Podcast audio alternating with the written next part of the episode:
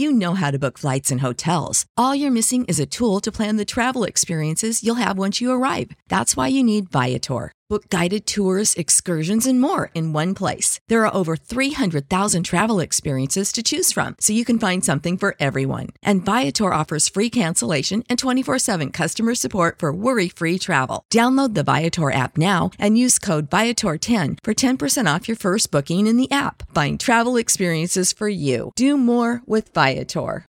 When you need mealtime inspiration, it's worth shopping Kroger, where you'll find over 30,000 mouth-watering choices that excite your inner foodie. And no matter what tasty choice you make, you'll enjoy our everyday low prices, plus extra ways to save, like digital coupons worth over $600 each week. You can also save up to $1 off per gallon at the pump with fuel points. More savings and more inspiring flavors make shopping Kroger worth it every time. Kroger, fresh for everyone. Fuel restrictions apply. So we do like really crazy things to try, you know, driven by this discontent, you know, and then uh, the hope is, oh, if I climb Mount Everest, you know, then I'll be, then, then my life will be complete. No, it won't. No, it won't. You, you, you might get frostbite and lose some toes and, and fingers, but you will definitely not feel complete when you come off Everest because feeling complete requires you to bring your awareness inside to reconnect that disconnection that is inside. Nothing on the outside will ever do that. You know, so you're going to get your three days of yay, yay, yay, and then you get, and then I uh, didn't do it. And then as you think, oh, well, maybe I didn't think big enough, or maybe I thought in the wrong direction. Then you come up with another project, and then you hope that that's going to do it, and it will not do it. Why not? Because it's completely clear to those who know and to those who take the journey that in order to get rid of the discontent that comes from a disconnection from ourselves, we have to bring our awareness inside and reconnect. And the starting point is the heartache. The seven chakras, swirling vortices of energy, positioned throughout our body from the base of the spine to the crown of the head for thousands of years. This ancient wisdom has been passed on from master to disciple. What are the functions of these energy centers? And could these chakras help you unlock your destiny and find your true purpose? Welcome to My Seven Chakras. And now, your host, Aditya Jai Kumar.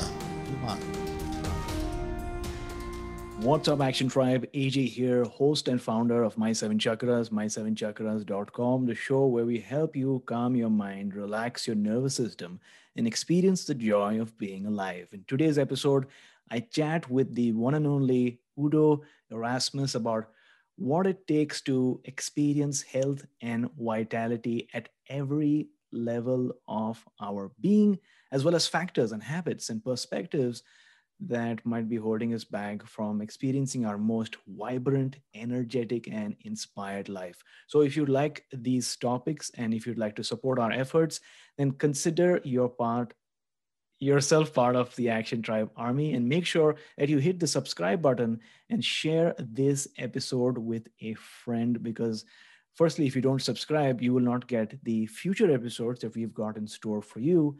And by sharing this episode, you make a difference in somebody's life who might be yearning for this kind of information. Now, before we start our episode for today, I'd like to read out a wonderful review by one of our listeners named LK Jensen. She's written a review on iTunes and she or he says, Take your spiritual higher self to a new level. This is an excellent podcast for those looking to tap into their higher self or take themselves to the next level. Very inspirational and uplifting. You will love this podcast.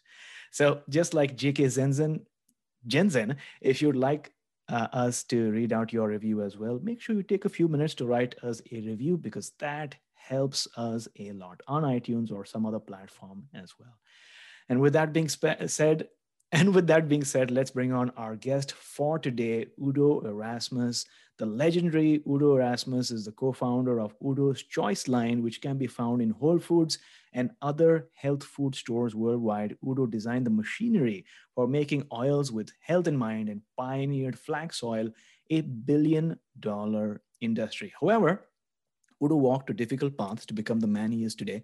Being a child of war, Udo's life began with intense struggle. As an adult, he got pesticide poisoning in 1980, leaving doctors at a loss regarding treatment. Deciding to take his health into his own hands, Udo began researching, and his discoveries led him to a passion for finding the answers to life's big questions, with, which could hopefully one day bring him and the world peace. And today, Udo is an accomplished speaker and author of many books, including the best selling Fats That Heal, Fats That Kill, which has sold over 250,000 copies. He teaches at events hosted by Tony Robbins and Deepak Chopra, who I'm sure every one of you have heard of, has keynoted an international brain health conference, and has traveled to over 30 countries to conduct thousands of live presentations, media interviews, and staff trainings impacting more than 25 million lives with his message on oils, health, uh, peace, nature, and human nature. So, welcome to the show, Udo. It's so great to have you here. Sounds, uh, thank you. Thank you for that introduction. It sounds like a very impressive guy. Yes, absolutely. but it, but it's almost like they're talking about somebody else. yeah yeah yeah well yeah. Uh, the subject of self itself is so vast and huge right i mean we can talk for hours yeah. and hours and yeah. as you wonderfully uh, you know put in your book as well you go into depths about the uh, helping the readers inquire into the true nature of self mm-hmm. Uh, but before going to those into those profound topics let's start let's start with something very simple where were you born and uh, brought up i was born in Poland in 1942 during the Second World War when it was part of Germany. And my parents had left Latvia and, and Estonia, where they were born, because the communists started moving to take over Latvia. And they liked, they loved Russian people and they hated communism because communists took everything away from everybody. And so they, they, uh, and, and, uh, they had a there was a, a pact, a political pact that um, that was signed by Hitler and and Stalin, and for it's a non-aggression pact, and for signing that pact, Latvia went to to Stalin, and that a part of Poland went to Hitler, but there was nobody from Latvia or Poland at the meeting. They just took it. So so because they could because they were big that was like the Second World War, before the Second World War. I think that was 1938. So my parents then left Latvia because they didn't want to be under communism and ended up, because they had German Swedish background, ended up in, in uh, Germany. So my birth certificate says Germany, but it's actually now part of Poland. So, and we were, uh, when the war ended in 1945 in winter, we were refugees fleeing on dirt roads in horse drawn hay wagons, mostly mothers with young children. The men were all off at war or somewhere else or dead. And uh, the, so the communists were chasing us in tanks and trucks. And there were no, there was no military presence on the roads, lots of dead horses and dead people in the ditches. And the Allies, you know, the good guys, you know, the good guys, the Allies, they were using us refugees as target practice, shooting at us from planes. So when when people start saying, "Oh yeah, my side of the war is the right side," you know, uh, I think both sides are, are on the wrong side. And so we so we basically um, it was very hectic. I don't remember a lot other than fear, no trust, no safety, hunger, uh, chaos, anxiety, that kind of stuff. And eventually I got left behind because my mother had six children with her and she could only handle two. She got off the roads because they were being shot at and decided to go through the fields. So she had to leave four kids behind. And uh, I can't imagine what it's like for a mother to have to make that kind of a decision. And then eventually we, I ended up in an orphanage and then eventually we got reunited. So, so, and and I was, as a kid, I was very, very shy, very mm. shy, never felt safe. I read a lot of books because books were safe. You know, you can read about a war in a book, but there are no bullets flying, right? And so I, I did a lot of learning. And when I was six years old, I was in Germany and I listened to adults argue about things that I thought were really trivial as a six year old. And the thought came to me it's like, there must be a way that people can live in harmony. And then this next thought, I'm going to find out how. You know, like a six year old, I didn't know how complicated everything is. Oh, yeah, I'm going to find out how people can live in harmony. And that's been my driver all my life. So it got me into science when it came to getting educated uh, to find out how things work. And then it got me into biosciences to figure out how creatures work. And then I got into psychology to figure out how thinking works. And then I got into medicine because I wanted to know how health works. But in medicine, you don't learn about health, you learn about disease. So I only lasted a year and I went back into biosciences, ended up in biochemistry and genetics. And by the time I had spent uh, pretty close to eight years in university studies, uh, just short of my, my master's degree in genetics, I said, no, there's still something missing and I'm not finding it at university. And so I left university and then got into traveling, looking around because I was, I, I lived a pretty sheltered life as a kid and got into psychedelics for a while. And, but there was still something missing. And eventually I, it, it, I, I realized when my son was born, oh, what I'm looking for outside is actually inside because my son was incredibly beautiful. He was like, we called him the Rosebud Prince, and he would just be lying there and he'd be in such peace, the Rosebud Prince, right? Mm. But in fact, how, how much love I had for the for the child and how much peace I saw in the child, I didn't have peace in myself. Mm. And I realized when that happened that, oh, what's missing is something that I need to look for inside, mm. not outside. And that's been a recurring theme. So eventually, I met somebody who said the peace that you search for in the world, that was a big thing for me because I came out of the war. I was very interested in how there could be peace. The peace you look for in the world is within you. And I can show you how to connect with that. And he was 14 years old and I was 30. And I thought, oh, yeah, yeah, yeah. You know, what's a 14 year old going to teach me? I'm 30, I've been around arrogance, I would call it now, skepticism for sure, right? And then and then I thought, well, I better check it out because in case he can, I wouldn't want to miss it. But if he can't, I'll just keep looking. And so then I, I was taught a method for bringing awareness inside. And I thought it was too simple. And it's sort of like we we thought, well, we we made it to the moon finally. That was really complicated we haven't made it to peace yet, so peace must be even more complicated than going to the moon, right? This is my logical thought thought process, right? Yeah. But then I thought, okay, I promised I would give it a, tr- a fair chance. He didn't say what that meant. I said, okay, I'll try it for six months because I said I would. And if I notice a difference, I'll keep doing it. And if I don't notice difference, I'll keep looking. My my wife and I, my ex-wife and I were had a had a baby. Baby was four months. This is the Rosebud Prince. We used to argue every day.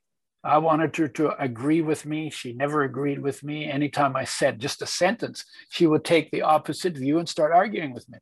And I could mm. never figure out why.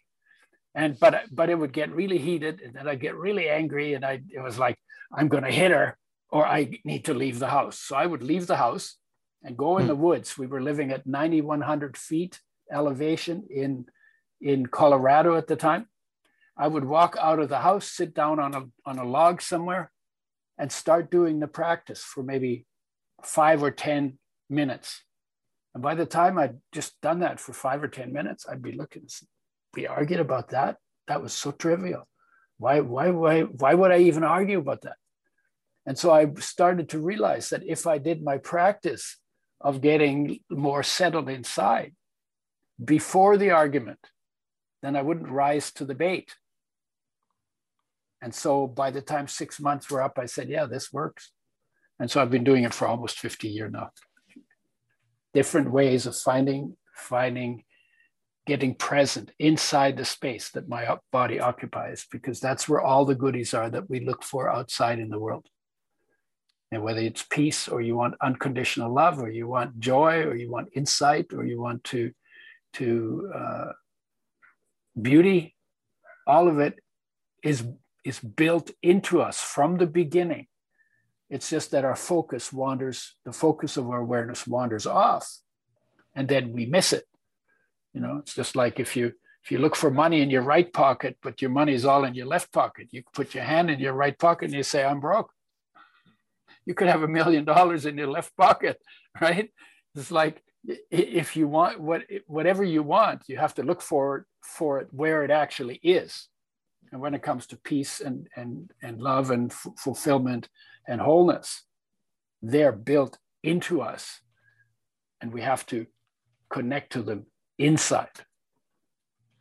That's a that's a part of a story. Well, thanks a lot, uh, and uh, for explaining, you know, how things started for you. Mm-hmm. Um, when you were ten years old, you arrived uh, from West Germany, right, to mm-hmm. Oliver, BC. Yeah. So yeah. What was uh, Canada like back then when you were ten years well, old? well, we yeah. well, we we wore short pants because that's that's customary in Europe. Okay. And so people made fun of us because it was, you know, we didn't know better. and my parents were not that, that, uh, what do you say, uh, fashion savvy. Mm-hmm. You know, they were more from farming country and they just, you know, you, the, your clothes were to keep you warm, not to look good. Mm. Right. So was, everything was very practical, very functional that way. And because we were from Germany, they called us Nazis. Mm. I didn't mm. even know what that was when I was 10. Uh, so, you know, I, I figured out later. And, uh, you know, and then, and then people in Canada resented us because we worked really hard. Okay. Whereas people who were living here kind of liked to take it easy. And mm. so often the people who came with nothing worked really hard to try and build something. Mm-hmm. And then they got they got better sometimes than the people who who you know who who their neighbors were. So there was mm-hmm. always some issue with that. Um, I was a, the smallest kid in my family and the smallest kid in my school until grade nine. So I got mm-hmm. bullied a lot. Yeah. And of course, I was shy, so I wouldn't defend myself, and you know, I, you know, but and then in grade nine, I I grew really fast, and then I became one of the biggest kids in the school and then the bullying stopped and i would i would pretty much put up when people abused me i would put up with it put up with it put up with it put up with it. And i'd get to a point where i'd just go into a rage. And i would take i i you know i didn't do it often but i i took a lot. And then when i when it was finally enough i would flip people over my shoulders that were like twice my size because i would be going into such a rage. And the moment that I would do that, the bullying stopped. Interesting. Because bullies like to pick on people smaller than them because they don't want pain. Mm. They they just want domination, right? Yeah. And, and so the moment the moment comes when you can't dominate, when they when they that they can't dominate you, then then actually that you find out that they're actually pretty much cowards mm-hmm. in their own lives, and they're probably being bullied by people bigger than them often in the families by parents or or you know there's lots of bullying goes on in in raising children lots and you also write that uh, my experience was that people were not reliable mm-hmm. trustworthy or protective and that yeah. i was on my own so what was going on in your mind yeah. at this stage of your life uh, uh, I, you know i felt when i was 15 Mm. I remember having an experience where I was lying in bed and my whole body was filled with light. Mm. And I didn't know what it was. And I didn't have any, you know, like nobody ever talked about that kind of stuff. But the realization I had is I, I realized that I'm not very social, I'm not very well connected socially, but there's nothing wrong with me. There's nothing wrong with me that's what that's what I saw.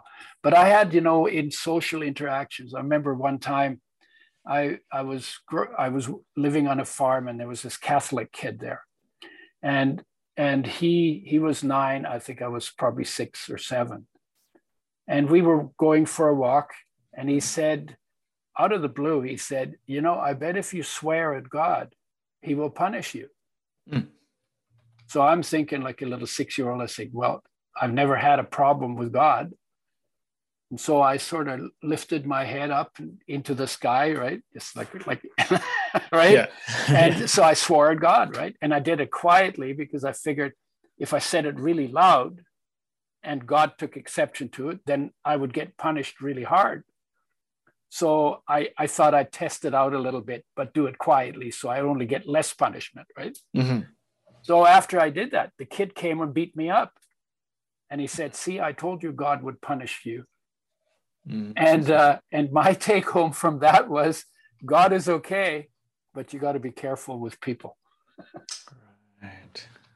Interesting. And I've had and I've had other other experiences like that with religious with religious people. So you know I, I i think if you read the teachings of the masters there's a mm-hmm. lot of wisdom in the teachings of the masters there's not always that kind of wisdom in the followers in the people who claim to be followers of the masters and so there's a distinction and i i drew that distinction very early now at a certain point uh, you enrolled in biological sciences. Yeah. So what what did you find fascinating about this particular field out of all the others? Well, well, I, well, I, I, you you have to say, look, you got to be dead not to be fascinated by life. Yeah. yeah. Right. Because yeah. everything that's alive, you look at the flowers and the changes and the and the leaves and the different colors and the different everything, you know, and the, how they move and what they do and what their habits are to me, it was just so fascinating. But the biggest thing was I wanted to know what life is. Mm-hmm. That was my, and biology means study of life. Mm-hmm. Well, what I found out in biology, I found a lot about f- uh, form and function. Mm. That's what they teach in biology. But we right. never ended up with life. In fact, I thought that we would have a beaker full of life, and I thought it would be liquid and shining. So mm. I had this imagination of it. Well, we never got that beak. We never got to that beaker. In fact, if we started with a frog that was alive, by the time we were done with it, the frog was dead. Yeah, yeah. And we had, and and maybe maybe uh, you know maybe there was a tracing on a drum from contracting a muscle mm. with electricity by ja- jazzing the nerve, right? Mm. But we didn't end up with so so we so we got everything in biology except life. Mm form and function. I learned a lot. It was totally interesting anyway, but never got never got life. Then I went into psychology. Psychology study of soul. Mm-hmm. Well, you did get soul in, in psychology. You get mental functioning and yeah. and habits and and ways of thinking. Mm-hmm. So then it was like, well, it's not there either. Then I thought health. No, then we only did disease. And I and I left because I really wanted to know what what life is, what mm-hmm. health is, what um, you know, I guess even what God is. But although we weren't that religious, so we didn't put it in those terms. I I just really wanted to know, and I spent all those years at university, and at the end of it, I still didn't know. And I said, okay, I guess what I'm looking for is not at university, which is why I left. No, then, then I went outside, and uh, I at that time because it was 1960s, people were using psychedelics, uh, right. not in science but in the arts. In the yeah. arts faculty, they were they were having psychedelic journeys, trips, yeah. right? And so I I was worked in a neurological research lab, mm-hmm. and they had some Sandoz LSD, so the original LSD, Sandoz, mm-hmm. the pharmaceutical company made it. They had 144 ampoules sample that mm-hmm. Sandoz mm-hmm. had sent to people who were working with brain function. Which year was this? This was 1964. Oh, okay. Yeah, 1964. So I snitched six ampoules. Okay. You know, out of the back of the of the of the sample, right? Yeah. And I took uh, they were 100 micrograms, so like a very very very small dose. Oh, okay. I took 60 micrograms and soaked it in a sugar cube because that's how they told us yeah. to take it. Right. And so I took the sugar cube with the 60 micrograms. Yeah. And I had two friends with me.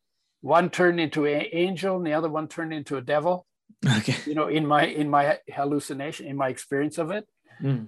And I was rolling on the floor laughing, and the tears were running down my cheeks Mhm. to Mozart music. Mm. And I was laughing in time to Mozart music.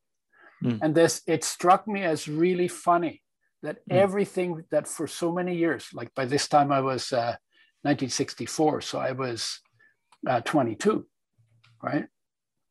And I, it struck me as supremely funny that everything I had been so studiously looking for, so seriously and studiously looking for the world, was all inside of me. Mhm.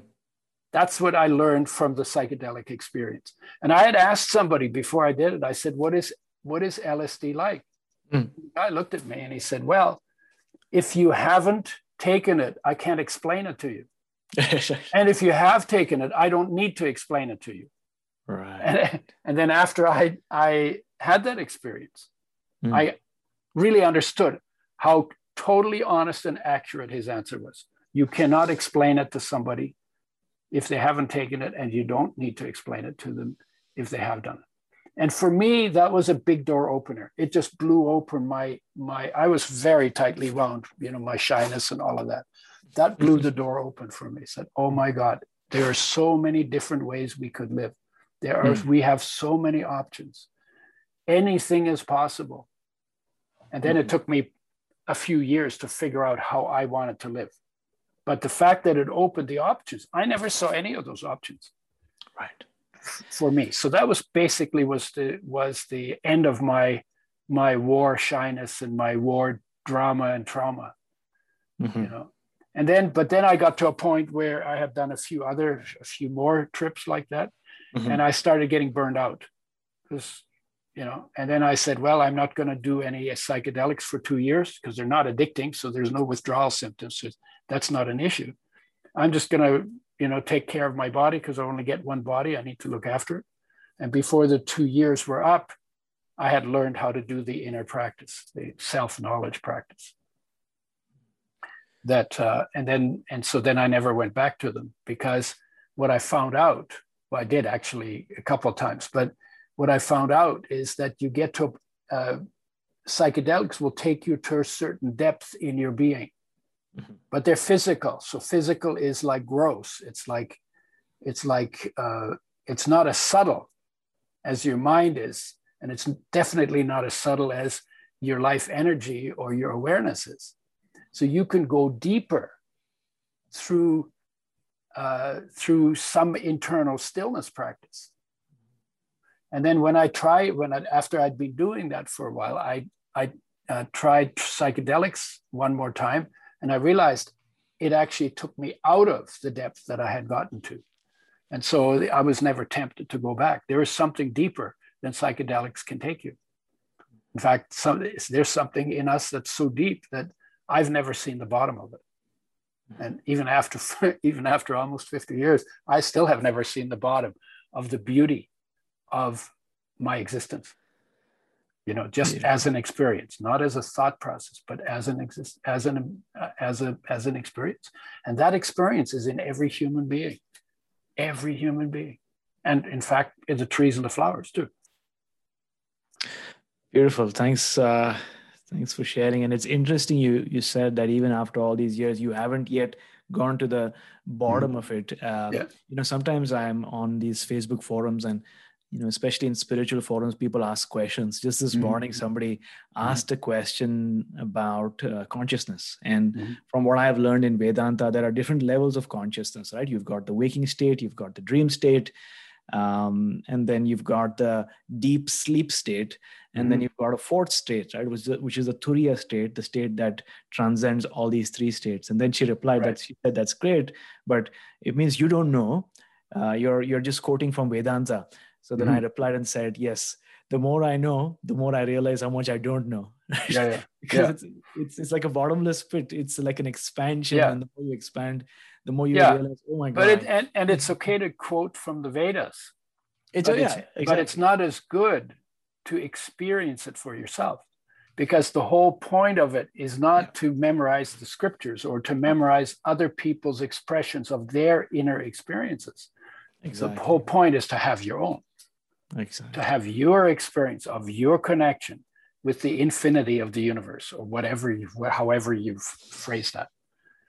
Right. So, so yeah. So I, I've read quite a few of quite a few scriptures, but I'm always reading it from the perspective of what can I test here? Yeah. What can I do? And then what does my experience become? Because if it's not in my experience, I've just memorized something. And that's not enough. You know, right. I want to and and actually my question when I when I went uh, through Christian Christianity because we weren't religious, my parents were very open. We said when we started asking those questions, they wouldn't tell us what to think they just would tell us you you have to figure that one out for yourself mm. or sometimes people say you know you need to talk to yourself your life and your god to figure out how you should live and so they they didn't they didn't beat us up into a belief system and they didn't beat us out of a belief system they just left it open for us to do our own exploration of that and come to our own conclusions, which I think is the best possible way to go about it. Because I didn't come with, you know, uh, I didn't come with fears around it. I didn't come with emotional connections around it. I didn't come with impositions about it. So I just wanted to know. And I got to, so I started reading the New Testament, mm-hmm. red letter edition red letter edition, everything Jesus says is in red and everything anybody else says is in black ink, mm. right? Because I just wanted to know what the master had to say because I had read in the beginning was the word and the word was with God and the word was God. Mm. And and then it goes on and then it says and and the and and word became flesh and dwelt amongst us full of grace and truth. Every time I say that the hair goes up on the back of my on mm. the back hmm. of my neck. Mm-hmm. You know, and and I I when I read that it was like what did John experience that inspired him to write that? Because you can't mm. write poetry unless you're experiencing something. So it was an true. expression of an experience he had. I said, I want to have that experience. I want to experience what John experienced that inspired him to that poetry. And if I can get to that experience, maybe I can write my own poetry about mm. the having the experience. And then pretty soon I got to a point where I said, you know, actually, why, why should I stop at, at John?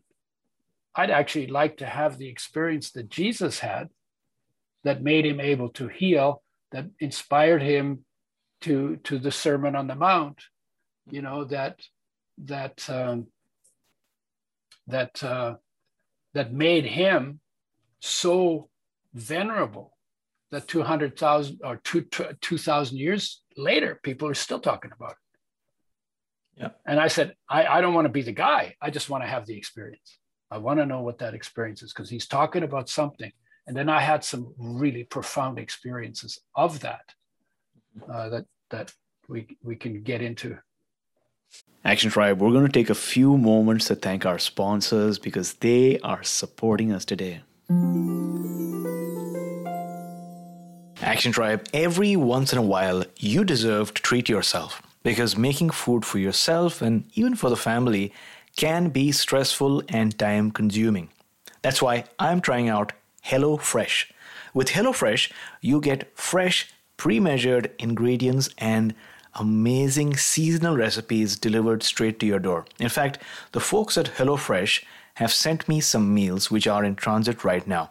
So let me try saying these dishes out loud without my mouth watering. I'm getting farro and halloumi salad, smash burgers, and garlicky chicken alfredo, which I am excited to try out.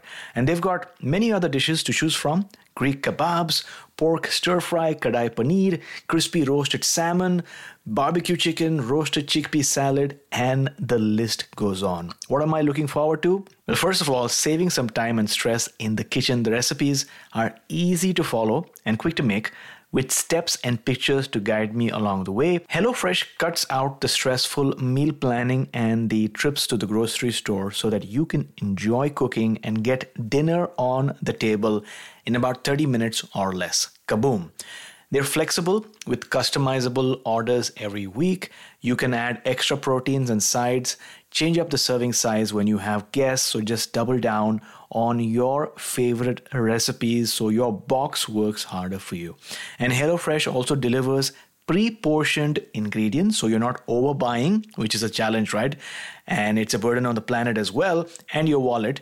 So why not gift your family this experience? Light up the candles turn on the essential oil diffuser, put on your favorite clothes and your perfume, and stay at home for some nice family time.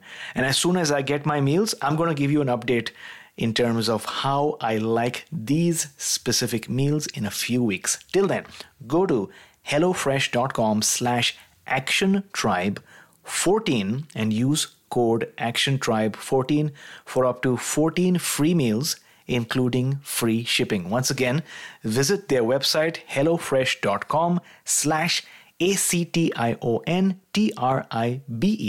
14 and use code Action Tribe A-C-T-I-O-N-T-R-I-B-E 14 for up to 14 free meals including free shipping. Stay tuned. And now back to our episode.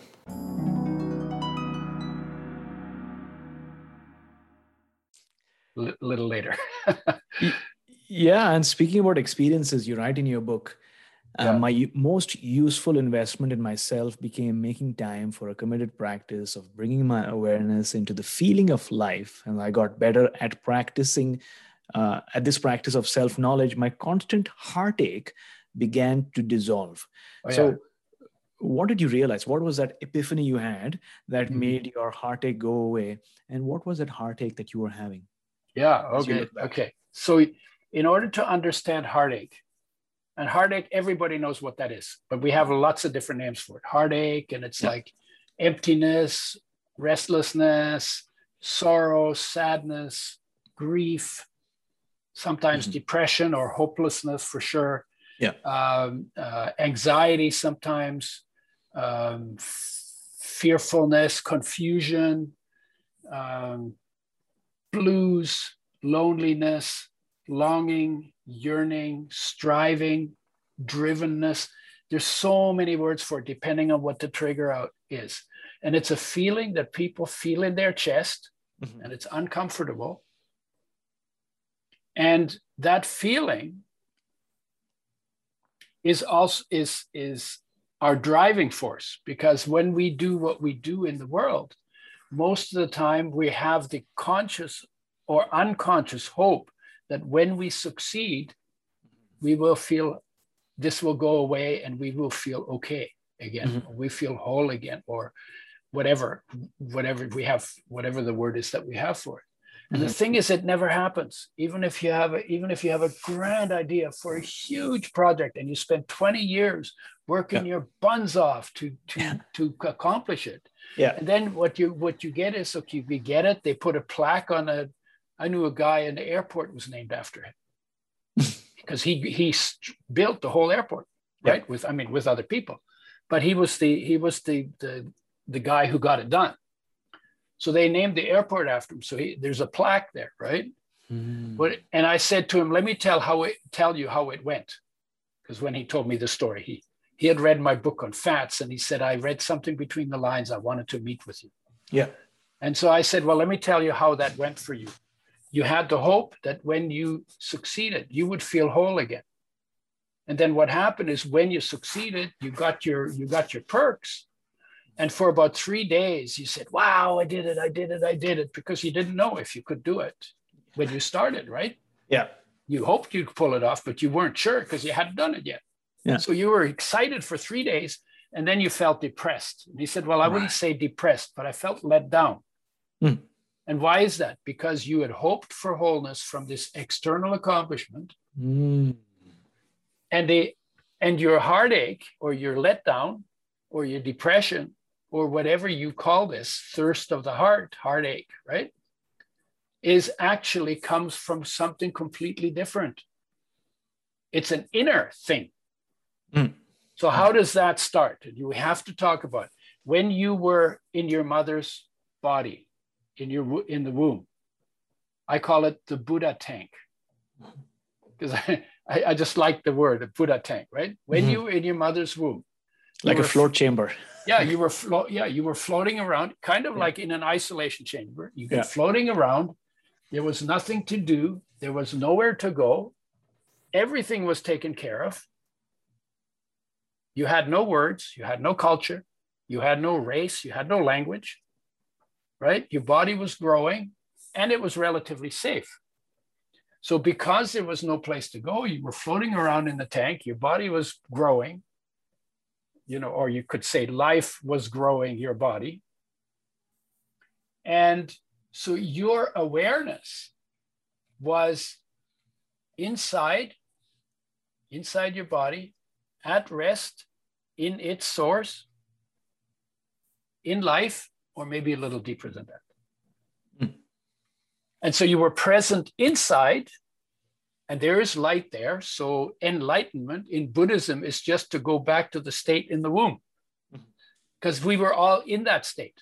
You know, all our meditations that we do and our self knowledges that we do, we're trying to find our way back to being fully present inside, in the space that our body occupies.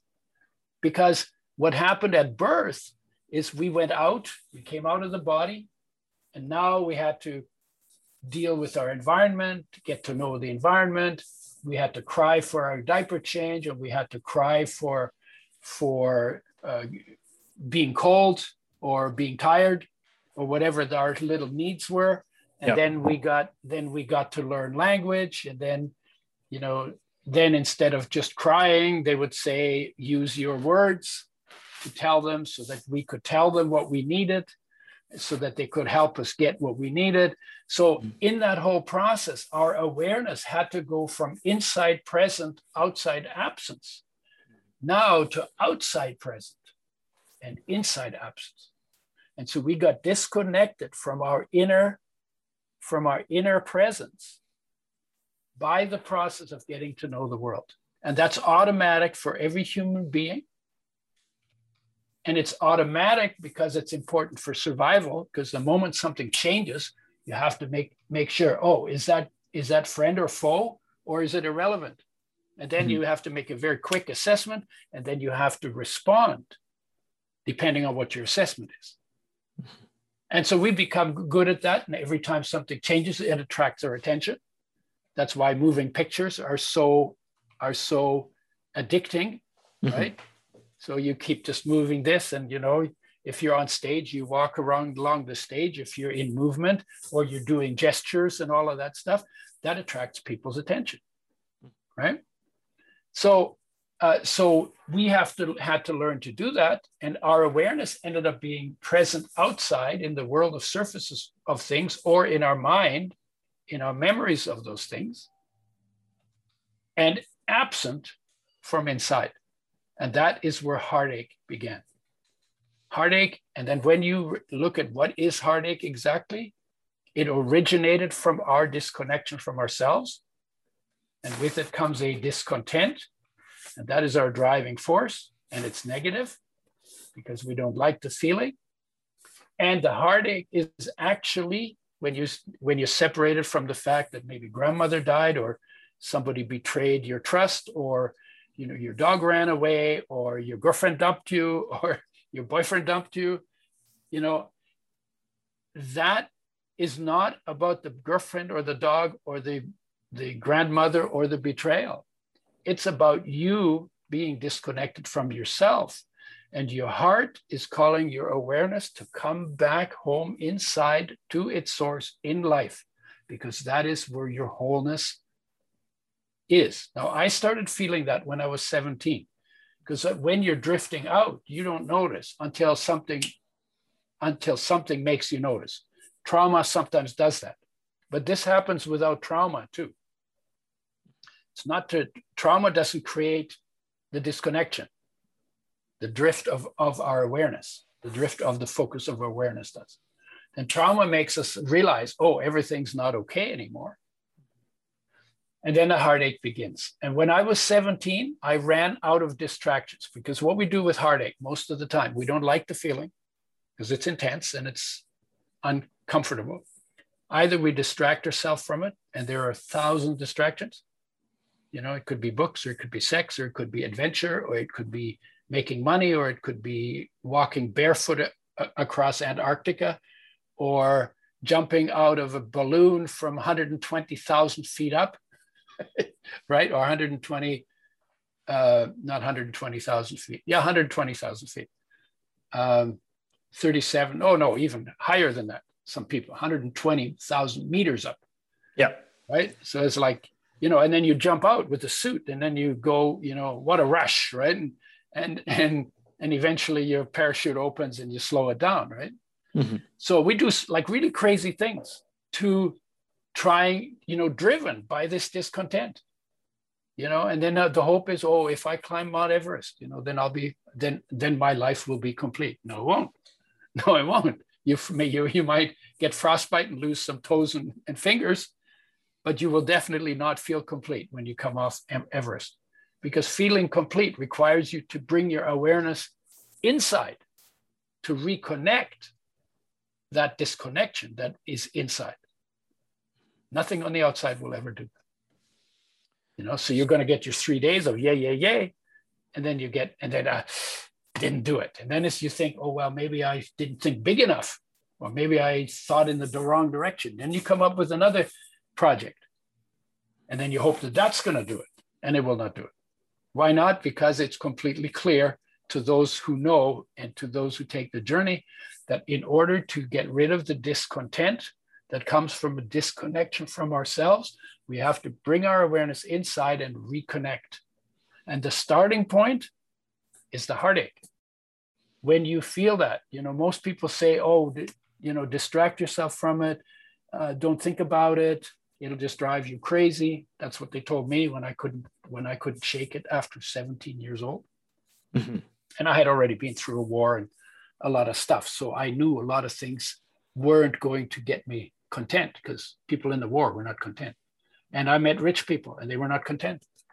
You know, and I said, well, it's not money. Money's not going to do that. So I had been looking around and really looking. So I knew it wasn't going to come from that, but I didn't know what it would come from. And this is like I was 17, so that was 1959. And 1959, I think, was the year that Maharishi first came to North America, but nobody had heard of him.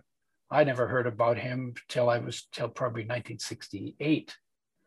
So uh, nobody talked about this kind of stuff, right? And I couldn't shake it. So what I do now, I, what I say to people is, you know that that ache that you don't like, that you distract yourself from, that is your driving force, that is your call to come home, that is the beginning of your journey to to come home, and that is your reminder whenever you drift again that ache is the greatest gift you've been given other than being alive.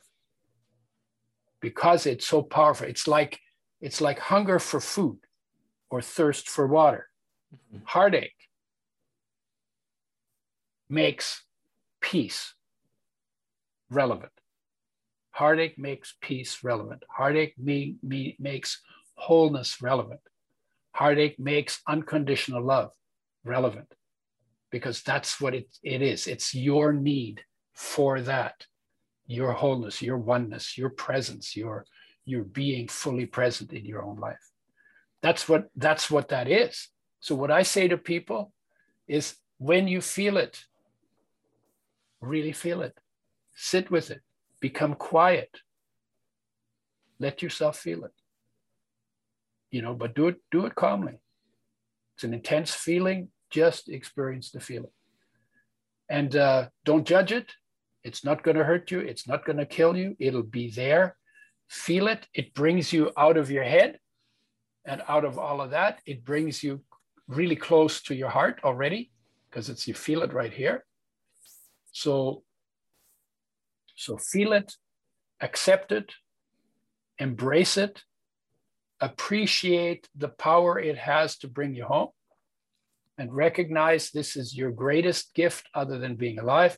Because if you never felt this ache, you would never find your way back home again after you after you get lost in the world. So, Action and, Tribe, hmm? I hope you're able to listen right now. And one of the reasons I'm sure many of our listeners are even listening to this episode is because they mm-hmm. relate to the same feeling that you mm-hmm. are sharing and talking about is that feeling of maybe that heartache or that sense of being feeling incomplete and a lot of times we go and pursue external projects and we feel that it might be out there mm-hmm. but i think the point that you're trying to make over here is don't look for something without when all you need to do is go within and if you haven't found that source of completion yet that is all right because that that heartache is trying to is trying to communicate yeah, with you now, yeah, uh, yeah. Your heartache is try, is telling you that you need to do some homework so work home, you yeah. do at home or work to come home. And it's yeah. joy and it's joy and it's incredibly beautiful. Inside yeah. of your being is incredibly beautiful. Now, Udo, one of the keys that you share in your book, um, Total Sexy Health, mm. is inspiration. And you write, inspiration is an experience of awareness of life from which anything is possible. You say anything is possible. Mm. From inspiration, you imagine new possibilities into being Inspired, you create thriving. Inspired or energized by life, you create visions in your mind's eye, embody them for execution, and so manifest them into your world. Out of endless potential, you imagine into what being, what you can create a happier, safer, and more comfortable situation. So, Jeez, did I say all that? Yes, yeah, I know. and these are beautiful words. But what yeah. holds us back from really feeling this uh, sense of inspiration from within? maybe not for a couple of seconds or minutes, maybe for more time. What keeps us, holds us back, and keeps us in this mundane everyday experience? Well, the answer is always because we haven't done our homework. Mm. Because inspiration is mm. is a state of being. Right. Just like unconditional love is a state of being. Just yeah. like awareness is a state of being. Built in, no mental content. Just part of the deeper nature of human nature. Mm-hmm. And so, what if you, the, the way I look at it is awareness is our foundation. It's not only the foundation of my existence, but it is also the foundation of the entire universe. Mm-hmm. And in fact, everything that's unfolding in the universe, including human wars, they take place in perfect peace because perfect peace is everywhere as the foundation of everything. Now, that's funny to say because you say, well, what do you mean? These guys are killing each other. How can they be in peace? No, no. Right. The peace is there. The peace is within the warriors. The peace is between the warriors, around the warriors, above the warriors, below the warriors, everywhere. Mm-hmm. But the focus of the warriors is, you're my enemy. I'm going to kill you. And the other guy says, you're my enemy. I'm going to kill you. Mm-hmm. And so in so in a place where there's peace everywhere, mm-hmm. we play our games depending on where the focus, where we focus our awareness. And it's the freedom that we have. We have the freedom to focus awareness wherever we want to. It mm-hmm. requires mm-hmm. nothing except learning to move focus. We're really good at moving it out. We're not good at moving it in and it, this has to be done this is automatic and this has to be done deliberate and mm-hmm. heartache is how close you get if you sit with heartache you can slip behind it less than a hair's breadth behind your heartache is your wholeness right wonderful so um so you you go back to the question uh, that that you were asking yeah that that same state of uh, inspiration which you oh, yeah. which you've uh, answered actually. Yeah, no. So so what happens is the foundation is awareness, and the next level is unconditional love. What is unconditional love? Well, your life energy is actually solar energy. Comes mm-hmm. from the sun, goes into green leaves, stimulates electrons. They then form bonds. This solar energy is stored in those bonds and make molecules. Mm-hmm. They become our food. We eat those foods, break down the molecules in our body, release that solar energy. There's our life. And it's flowing through us all the time.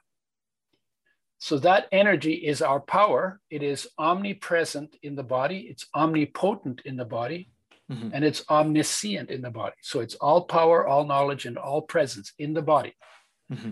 So that's your that's your power. And that energy is not only solar energy, it's also life energy.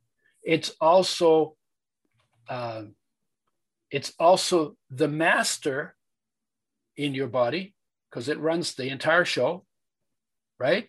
Mm-hmm. And it's the master that the masters talked about. And it is unconditional love. Mm-hmm. When you're in touch with that, you feel taken care of, you feel loved, you feel whole. And that energy that is unconditionally loving shines by its nature. And the shine of that life energy is inspiration. It's energy that's freed into the world. And it takes you, it takes you out of your thinking ruts that come from all the habits you picked up over the years about how things are and what everything is. It frees you and makes it easy to imagine better things.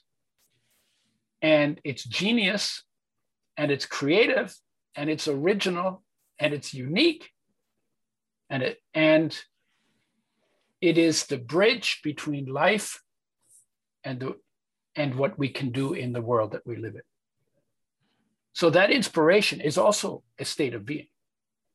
And then what you do with it will depend on who you are, what your talents are, what your personality is like, and the situation that you're living in. And what you and what you know. And you can literally anything that's not working in the world is made better when you put that that kind of energy into it. Right. And in fact, uh, the master told me I had a meeting with the master as a mystical experience after I got treated very badly by some Christians. And I got very, very confused and I really wanted to know. And when you're really confused and desperate and want to know, then you become very sincere, right? And I had a I had a meeting with a, a master in the, in a light in a form of light, mm-hmm. like a human being made of light, that showed up during the middle of the night when I because I, I was really confused and I, I really wanted to know. Mm-hmm. And in the, I had no idea how I was going to know, but in the middle of the night, I woke, woke bolt upright from dead asleep, mm-hmm. and there was this being there, and a message, but it embodied the message, no words, but I could put words to the put to that being, what that embodied, and the words were, "I am come not to judge, but to love. And the moment I got that message, my confusion and desperation totally evaporated. I have never had a question since then. What was the what was the the central message of the master, whether it was Christ or whether it's Buddha or whether it's Lao Tzu or whether it's any of those and it not only is that the message of the master to the people, it's all the me- also the message of life energy to your body. It's also the message of the sun to the earth. Mm-hmm. And it is also the message of my life to the world. And those are all the same solar energy, unconditional love, uh, life energy, mm-hmm. master, those are all the same. And that is the message. And when you start looking at that, then you start looking around. Oh my God, that message is everywhere.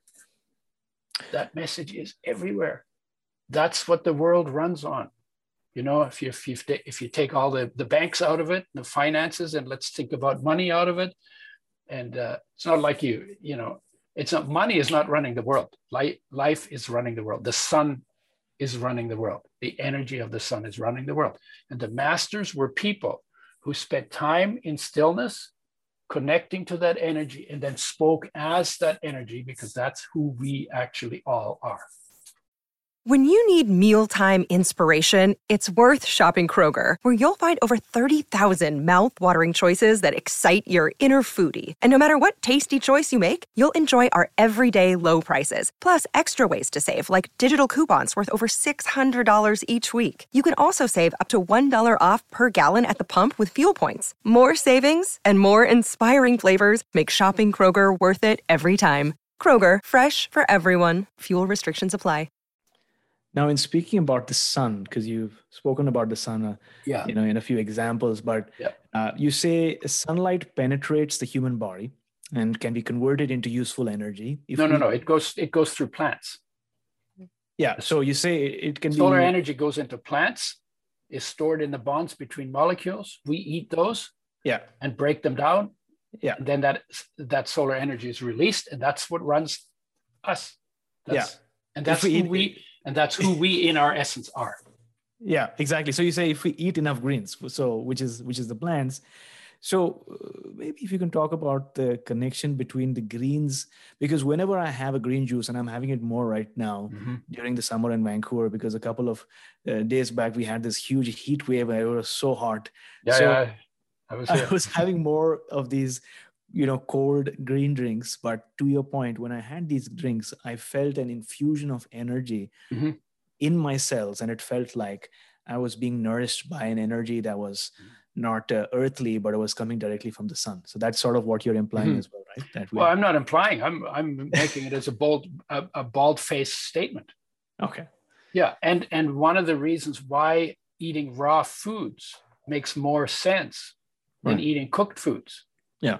You know, if they're not contaminated, is because when you boil a food, you boil this, you boil some of the sunlight energy out of that food, Okay.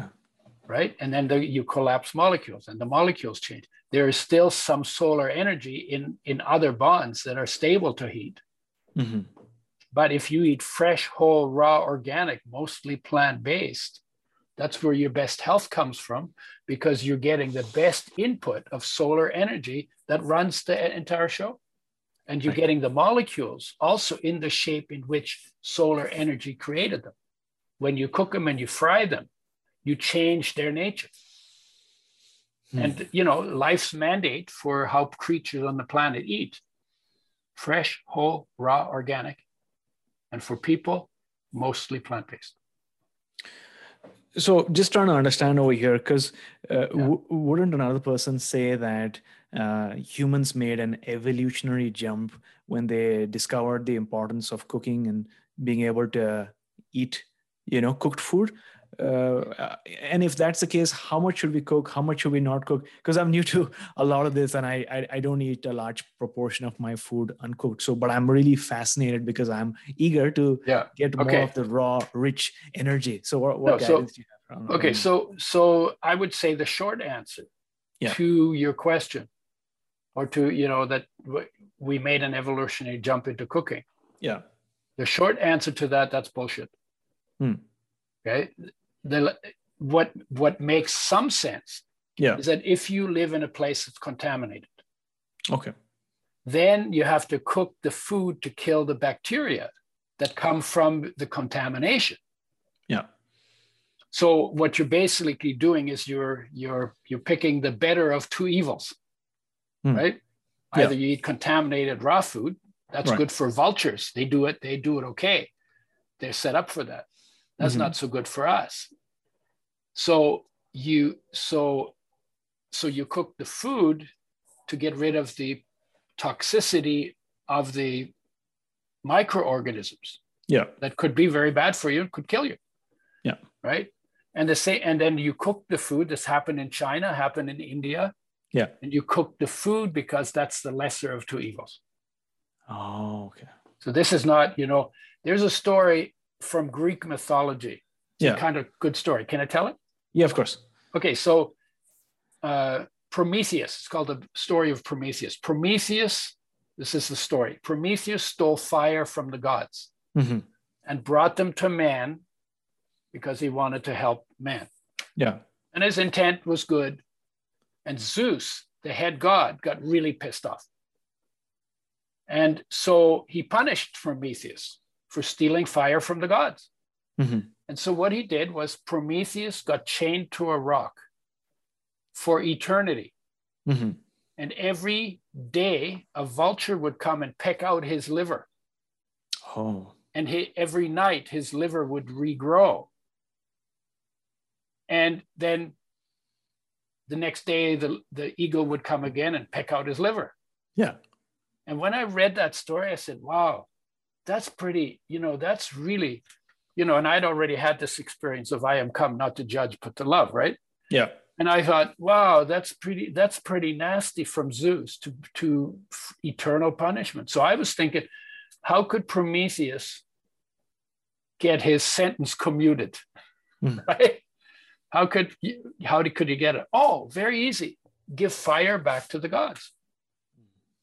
So what is that story about? Toxicity. Liver deals with toxicity. Okay.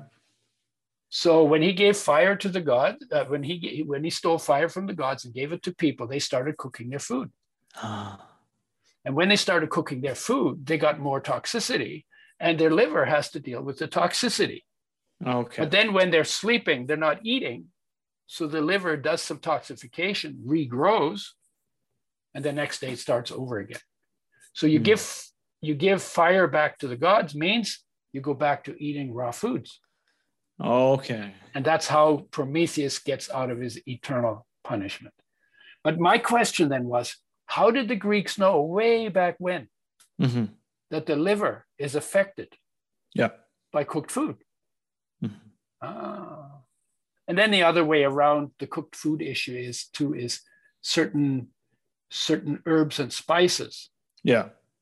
And they're worldwide great herbs and spices india has some of the best spices on the planet Yeah. uh, persia has some amazingly good ones but you find them in africa and you find them in europe so there are spices and herbs that help uh, that improve your state if you're eating cooked foods Mhm. but it's still better to eat uncontaminated raw foods. But then it means your farming practice have to can't be sloppy, and Ah. have to clean up. You have to clean up the. You know, my view is we should be eating foods raw, and then we should cook our wastes and put them back on the land because that's the topsoil. You know, what you poop into the toilet is parts of the plant Yeah. that you didn't digest and absorb Right. and they w- are part of the topsoil. So what we're doing is we're flushing our topsoil into the ocean. Hmm. So the topsoil is going to be really good at the bottom of the ocean, and our our land is getting poorer and poorer quality. Okay. And that's and there's good research on that. So so we should eat our food raw, cook our wastes, and put them back on the land, and that way you don't get the contamination of the land that requires people to cook their foods. Right? Yes. That's a completely different way of us thinking, but and it's a little bit more time consuming, but it would be less energy intensive because there's less waste than food because some of your food is absorbed. Mhm. So you would it would take less energy to clean up the the wastes than it does to cook them in the to cook the food. Mhm. Yeah, I'm definitely going to explore and look more into having a larger portion of my food Yeah. raw and ensure that I'm cleaning it properly, that all the toxins are, Yeah, you know, and and then then, then your question: How much should we eat raw and how much cooked? yeah. go from where you are in the direction of more raw food. In nature, every creature that eats food eats all its food, fresh, whole, raw, and organic. Yeah. You never see a squirrel with a frying pan. You never see a deer cooking, you know, cooking over a campfire, Mhm. right? They all just and they're eating it. You know, they're not even storing it. They're it's it's growing and they they Yeah. eat it and away it goes. Yeah. And processing of most more health problems come from processing than any other issue. Mm-hmm. The worst ones are the oils because they're the most sensitive. They have the highest amount of energy in them. So I call them the God molecule, Mhm. right? Because they energy is God in, in the way we're talking about it. Mhm. And uh, and they are the most easily damaged by light, by oxygen, and by heat. So more health problems come from damaged oils than any other part of nutrition. Mm-hmm. And more health benefits come from making the oil change that your body needs to oils that are made with health in mind, that are rich in omega 3 and 6, the essential nutrients that come from oils, in the mm-hmm. right ratio, and packaged in glass because plastic leaches into oils, and that's not good. That shouldn't end up in your body. Mm-hmm. And they're kept refrigerated and they're not used for frying. You add them to food after the food comes off the heat.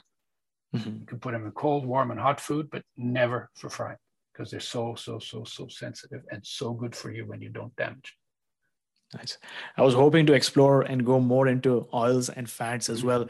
But before that, you've also said that fresh, cold, flowing water from the mountain stream mm. below glacier is sexy because it is healthy and makes you feel vibrant, mm. milky white, oxygen and mineral rich, and micro clustered. This water may even yeah. be alkaline, but fresh water does stay yeah. fresh for long. By yeah. the time tap water, you know, reaches you, it's stale, it's old, it's dirty, it's chlorine poisoned. So uh, you talked to us about a little bit about the importance of having this water because you know last year I went on a trek to Wedgemont Lake, and you probably know this place.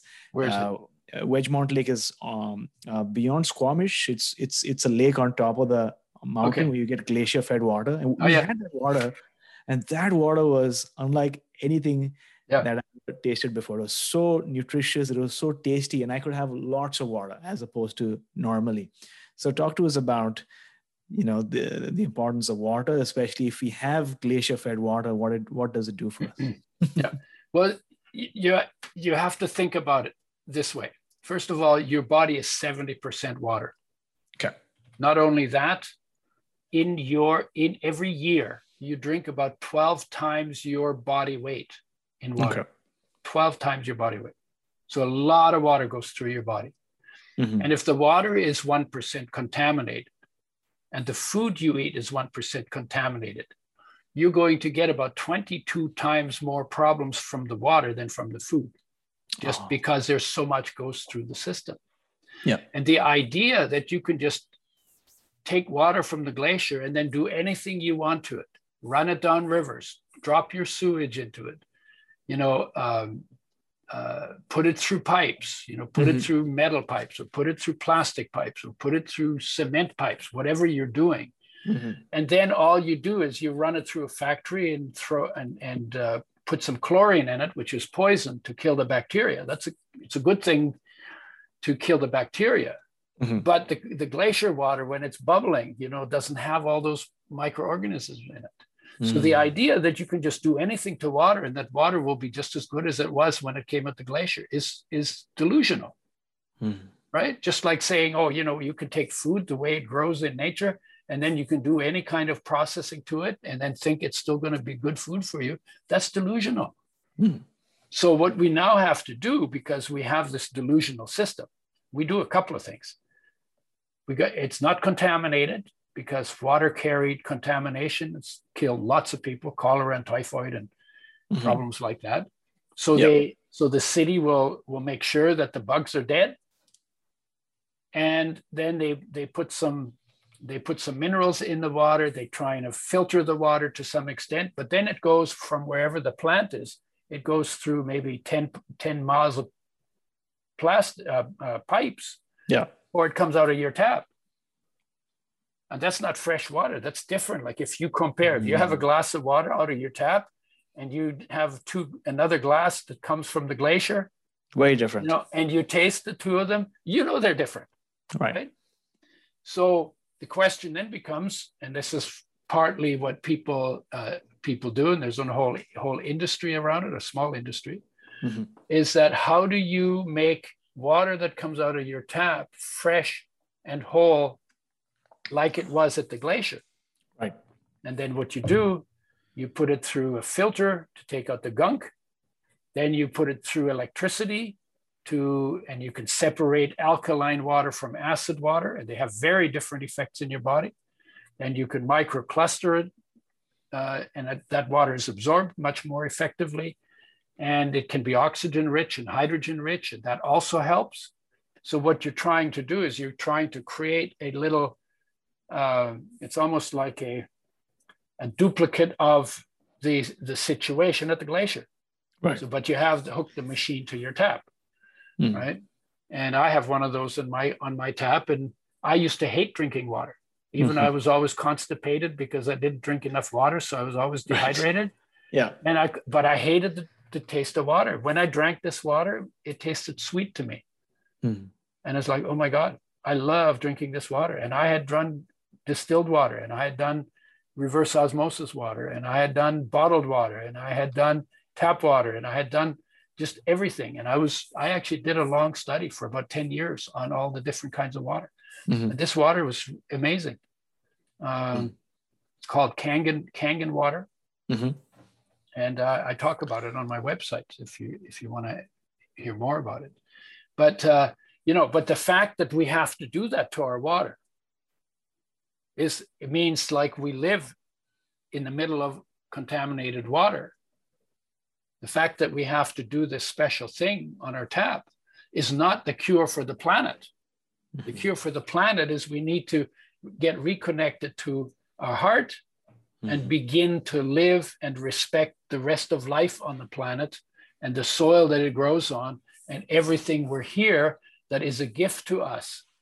We need to begin to, to teach it, to, to treat it with respect again because it was given as a gift not to pollute, but to, to sustain us. Right. And that's a bigger yeah. job. That's a much bigger job.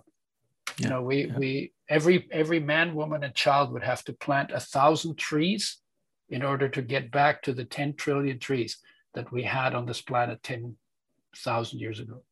We've mm-hmm. taken three quarters of all the trees off the planet and, mm-hmm. and they and you know we talk about our heat wave in Vancouver 104 degrees nobody mm-hmm. has air conditioning we yeah. were we were frying here you know that's true but when it's hot you go under you go in the shade of a tree yeah and it's really cool it and is. trees mm-hmm. cool hot weather and warm cold weather and we've removed three quarters of nature's way of doing that and surprise surprise we have hotter summers and we have colder winters so plant more trees.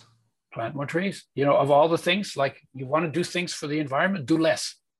Because mm-hmm. we do so much destructive stuff. Do less, except for one thing: plant trees until they come out of your ears. so udo my question is uh, obviously the name of your company or maybe one of your companies is udo's choice right yeah how did you come up with that name what's the story behind that oh i you know i started uh, when i got poisoned by pesticides yeah that's a long story too but I, I developed a method for making oils with health in mind when I found out how much damage to make to oils and how sensitive they are. And the fact that they're omega 3 and omega 6 are both essential. Your body can't make them, you have to have them. If mm-hmm. you don't get enough, you die. If you if you don't get get enough long enough, mm-hmm. then you die. So this is like really important stuff. And I decided to make oils with health in mind because they're so sensitive. And mm-hmm. omega 3 is even more sensitive than omega 6. Okay. So we created a system where while the oil is from the time the oil is in the seed where it's protected. Yeah. While it's going through the pressing, the filtering, the settling, the filling mm-hmm. until it's in a brown glass bottle in a box in the fridge in the store or in the factory or at home. You keep it refrigerated. No light, no oxygen, no heat gets to the oil.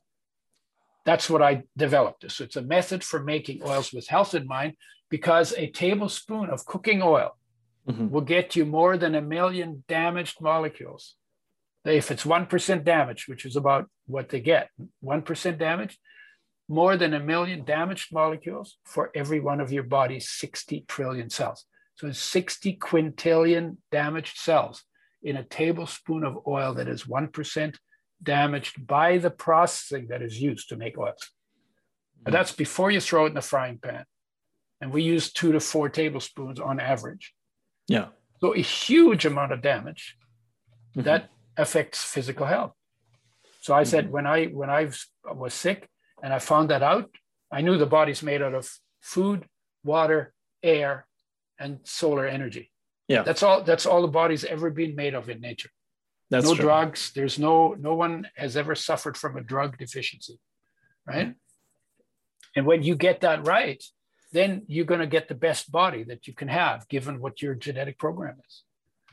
So here's the here we we damaged all these things. I said, oh my God, I cannot get healthy on oils that are damaged and mm-hmm. that also still contain half of the pesticides that mm-hmm. were that were sprayed on it. I said, oh mm-hmm. my God, I can't get healthy on those. healthy on those. We should make them with health in mind. And then out of that came flax oil to bring the omega 3s back because 99% of the population does not get enough omega 3s and they're mm-hmm. essential. Mm-hmm. Uh, and every cell needs them. And then the omega 6s are damaged, partially damaged. So I thought, let's make oils with health in mind. And I, de- I developed a method for doing that. That's really is my claim to fame. Mm-hmm. I, I constructed it in my head, and then we had engineers make the parts for us. And yeah. then we started making flaxseed oil. And uh, that became a big hit because we created a buzz. Because when I realized we could help so many people, mm-hmm. like 99% of the population would get yeah. better if they took oils made with health in mind. I just, I, I, I went off like a firecracker. I got so excited. I said, "Oh my God, we could help so many people." Which year got, was this? And this was uh, 1983. 83, okay. Yeah. 1983. I got poisoned in 1980. 1981, I found out omega 3s are essential. Yeah. Um, so it was in, in around that time. And then it took us till 1986 to put the whole factory together and start making the oil.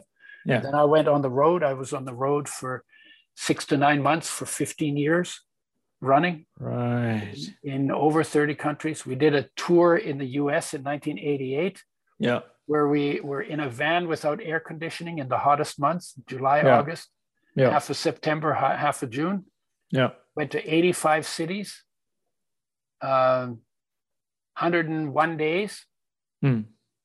37 miles by road no no wow. 35 states 17000 miles by road and we yeah. talked to everybody and created a buzz and out of that buzz came that industry so here's my question uh, because when you were a kid you as we started our interview you said you were from a war stricken place you were a quote unquote refugee and you were very shy and introverted as a, as a child but now you're yeah. demonstrating you're telling me that you you are a, a, a wealth uh, no, a wellness entrepreneur and you are doing this and that and going all over the places meeting people mm-hmm. introducing mm-hmm. new concepts and ideas.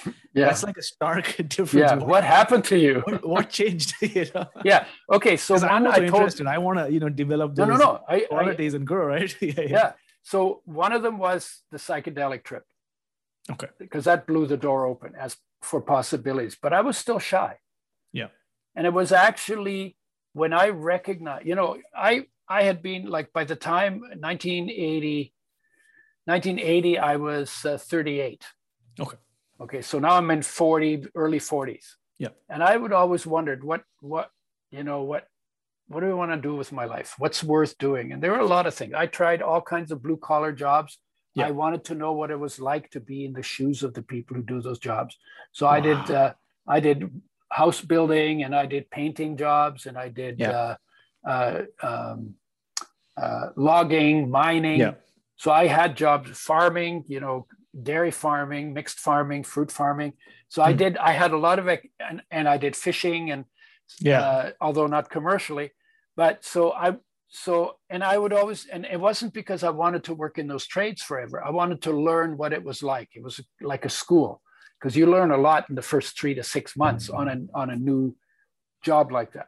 Yeah. And then so then I would go on. And I had, but I had thought about what do I want to do with my life? And I'd never found mm. anything that that was like, yeah, this is what I want to do. Yeah. Real estate, I checked into, I mean, I was interested in everything. And okay. like, yeah, but I don't want to do any of this forever. Are you a Gemini by any chance? No, I'm a Taurus. Taurus. But I, I think I'm more of a Leo. I'm a I'm a closet Leo because I think the the day you're conceived yeah. is really when your existence begins. That would, would have been Leo for me. Oh, okay. Interesting. Yeah. You know, not the time when you're born, because you born, already yeah. had an existence yeah. before that. Anyway, so when when I found out that we could help so many people, that was the that was the breakthrough for me. I got so inspired.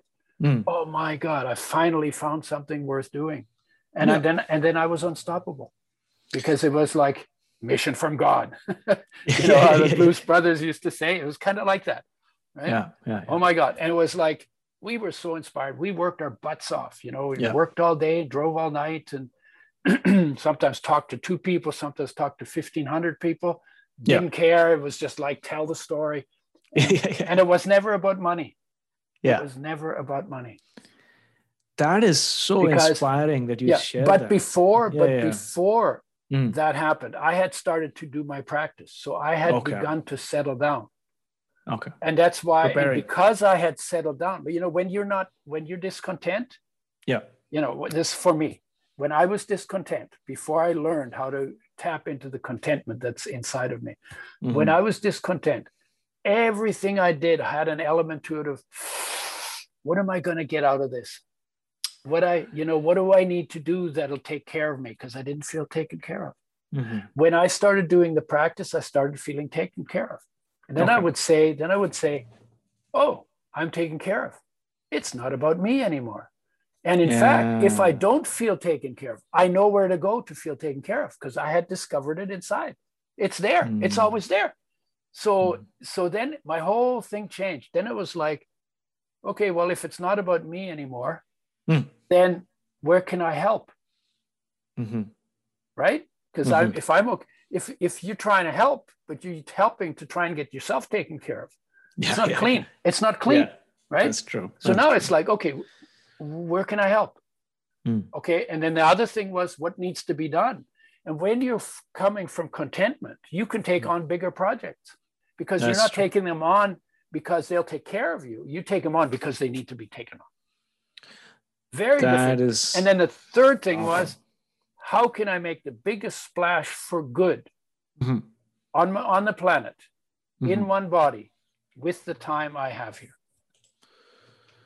Yeah, that that is a lot of wisdom that you that you shared here, and I'm sure that listeners who are listening to this right now are very hopeful and very inspired because sometimes when you're on this journey, maybe of entrepreneurship or of life, Mhm. and if you don't have your life figured out by 26 or 28 and 29 or 30, you begin to feel worried. You feel begin to feel anxiety because you feel like you have to have this purpose that is really clear in terms of what you're going to do and the impact that you're going to make.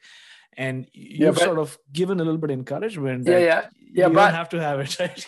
Yeah, yeah, no, but the anxiety doesn't come from the anxiety doesn't come from because you haven't found your purpose. The anxiety Yeah. comes from because you haven't done your homework, You've done not, not done your homework. right? You haven't done the homework because the because Mm-hmm. when you do the homework, the anxiety disappears even if you're unemployed. Yeah. because you're whole in your nature, Mm. independent of your circumstances. You know the power in that. Do you know the, the Mm. the the the and then and then the thing was, um, um, the purpose was there, and you were Mm. asking how did you get from shy to that? It was the it was the it was the inspiration Mhm. that I felt from recognizing the purpose. It dragged me through all my stuff. Like when I did my first talk, you know, I used to be the kind of guy, I had to do a talk in school in front of the class, Yeah. I would find a reason not to go to school. Right. I could not handle talking to more than two eyeballs at the same time. That's how shy I was. Yeah. Couldn't, you know, because you can't control everybody's everybody's thinking something different. Everybody wants something different. How do you how do you deal with that? I was like, and that was like it was like intense for me. Hmm. And and so the guy told me, "Would you like to do a talk?" After I'd written my book was called, called Fats and Oils. It came out in '86. Yeah. That was the first version of Fats That Heal, Fats That Kill. That was the big one. And uh, and because it was four months away, I said, "Yeah, I guess so." And then when it came closer and closer to the date, I said, "Oh man, I should have said no. Oh man, I should have said, oh, I'm not going to go. Oh, I'm just going to not say anything. I'm just going to say." And you know, of course, that doesn't sit right when you do that. You make a promise, and then you know you, you're going to renege on the promise. It doesn't feel good inside either, right? Yeah. And so I went to the guy and I said, "Listen, the, he was my publisher, right?" And I said to him, "Listen, Siegfried, I, I, uh, you know, I'm really nervous about about uh, giving the talk that I promised I would do, and I kind of don't want to do it because I'm I'm so nervous." Hmm. And so he said to me, "Well, you know," he said, "think of it this way." You've spent five years or six years researching this book. You know more than 99% of the people who are going to show up Yeah. And if there's 1% of the people who know more than you do, just listen to them and learn. Let's listen. Mm. Just listen and learn. Mm. And that was enough to get me over not going. Right. Mm. And the second thing that happened is I had a psychology professor who said one day, you know, he said, when you, and people talk about, you know, public speaking, people are more afraid of public speaking than they are of dying. Mm. Right. And he said, you know, when you're focused on yourself, how you look and how you're going to come across and and all of that kind of stuff it's all just like me me me me Mhm. you get nervous because there's always going to be somebody prettier and somebody more beautiful and somebody smarter than you are right and so you're going to be because it's about you and your image you're going to be nervous Yeah. but if you go and your focus is, I'm here to do what I can to help other people, to serve other people with whatever talent I've got, then that nervousness goes away. So I, I decided to try it. I sat down in a room in an easy chair. Mhm. There was nobody in the room. And I imagined a, an audience there. And I thought about how it would look, and I could literally flood myself with adrenaline. Mm. And then I would stop, take a breath, and say, and then think about room full of people, and I'm here to tell them what I know, to help them in whatever way I can. And the nervousness would completely go away. And I went back and forth, back and forth, back and forth. Nobody in the room, right? You got yourself used to I being in front of the audience. I just noticed that my prof was right. It really was. When I was about myself, I was nervous. And when I hmm. was about helping them, I wasn't nervous. So hmm. then I went into my first talk and I was still nervous. My mouth was really dry. And the moment I got two sentences into delivering the knowledge that I had, mm-hmm. because they came because they wanted to hear what I had to say, because I had a book, right? Yeah. I mean, you know, that doesn't mean anything if you're nervous right? but from their perspective, you know, they didn't come there to criticize me. They came to learn. Yeah. And within within two sentences that I was into it, my mouth wasn't dry, it was just flowing and I was just talking. And it was the it was the it was the beauty of the inspiration and the power of the inspiration Mm. of having found something worth doing purposeful that dragged me through all my shyness and all of that stuff. And now, when I know what I'm talking about, I can get up on stage. I don't even get butterflies Mm. because I'm so used to delivering what I can. You know, whether it's good or bad, you know, I'm delivering the best I can, Mhm. You know, to whoever is listening, just like I am doing right now. Mhm. Right. And so, so now I, after, but I've done more than 5,000 talks and I've done more than 3,000 interviews and I do Yeah. podcasts. You're probably my 350th podcast Yeah. right so i do this quite a bit and you get better at doing things as you do them you know so you know so literally even if you're mediocre and i'm Hmm. not special I'm, I'm reasonably smart but i'm not special in terms of i'm a human being with all the same issues that every human being has Mhm. you know but i've done it so many times that that that fear that i had going in is like behind me now. It's not in front of me it's behind me. The fear's behind me the fear's not in front of me. And i'm just here to serve in the best way i can the most to the most people i can in the time that i have in this time. I'm 79 now you know Mm. and and i feel like i'm just getting started Yeah. and it's it's totally awesome what I get to do. Yeah, and then and then the, the question about how I got from oils to Yeah. the big picture. Mhm. Well, it's good to give good information. I used to run into people who I had given them really good information. They some of them knew more than I did because they went to every expert that that came to town Okay. copious notes, had books at home, and they weren't getting better. Mm. And when you ch- started checking into it, you said, why? Then the question became, well, why is it that we don't do everything we know to do? Mhm. And it's true for me too. It's true for anybody, right? I know more than I put in practice. I Mhm. put a lot in practice, but I still know more and I haven't put everything in practice. Yeah. And why is it? And what I started to understand is that inspiration